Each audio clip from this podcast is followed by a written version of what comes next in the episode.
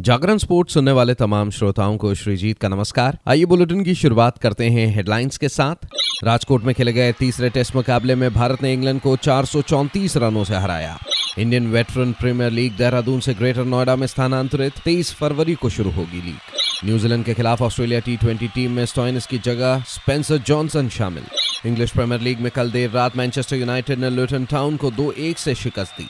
अब खबरें विस्तार से। भारत और इंग्लैंड के बीच राजकोट के सौराष्ट्र क्रिकेट एसोसिएशन स्टेडियम में खेले गए तीसरे टेस्ट मुकाबले में भारत ने इंग्लैंड को चार रनों से हराया। इस जीत के साथ भारत ने पाँच मैचों की सीरीज़ में दो मैच शेष रहते दो एक की बढ़त बना ली है। पाँच रनों के लक्ष्य का पीछा करने उतरी इंग्लैंड की पूरी टीम अपनी दूसरी पारी में 122 रन पर ऑल आउट हुई, जहाँ रविंद्र जडेजा ने 41 रन देकर पाँच सफलताएँ हासिल की। इससे पहले भारत ने अपनी दूसरी पारी 430 रन पर घोषित कर दी थी, जहाँ यशस्वी जायसवाल ने सर्वाधिक नाबाद 214 रन बनाए। तो वहीं शुभमन गिल इक्यानवे रन बनाकर आउट हुए और सरफराज खान अड़सठ रन बनाकर नॉट आउट रहे। आपको याद दिलाते चले, पहली पारी के 445 के जवाब में इंग्लैंड की टीम अपनी पहली पारी में 319 रन पर ऑल आउट हुई थी। इस मुकाबले में बल्ले और गेंद से इम्प्रेस करने वाले रविंद्र जडेजा को प्लेयर ऑफ़ द मैच पुरस्कार से नवाजा गया। अब अगला मुकाबला तेईस फरवरी को रांची में खेला जाएगा।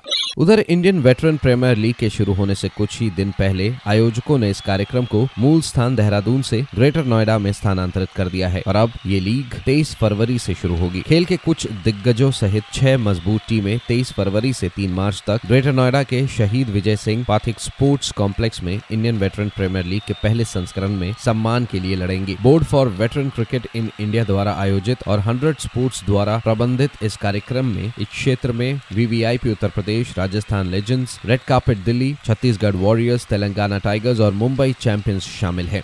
उधर न्यूजीलैंड के खिलाफ तीन मैचों की टी सीरीज़ के लिए चोटिल ऑलराउंडर मार्कस टॉइनिस के प्रतिस्थापन के रूप में एरन हार्डी को शामिल किए जाने के ठीक एक दिन बाद स्पेंसर जॉनसन को ऑस्ट्रेलियाई टीम में स्टॉइनिस के प्रतिस्थापन के रूप में नामित किया गया है। पिछले रविवार को एडिलेड में वेस्टइंडीज के खिलाफ दूसरे टी मैच के अभ्यास में स्टॉइनिस की पीठ में चोट लग गई थी, लेकिन फिर भी वह मैदान पर उतरे। उन्होंने अपनी गेंदबाजी फॉर्म को जारी रखते हुए छत्तीस रन देकर तीन विकेट लेने से पहले बल्ले से पंद्रह गेंदों में सोलह रन बनाए। स्टॉइनिस की अनुपस्थिति में हार्डी को प्रतिस्थापन के रूप में बुलाया गया है, लेकिन 25 वर्षीय बल्लेबाज को पश्चिम ऑस्ट्रेलिया के लिए शेफील्ड शील्ड मैच के दौरान चोट लग गई।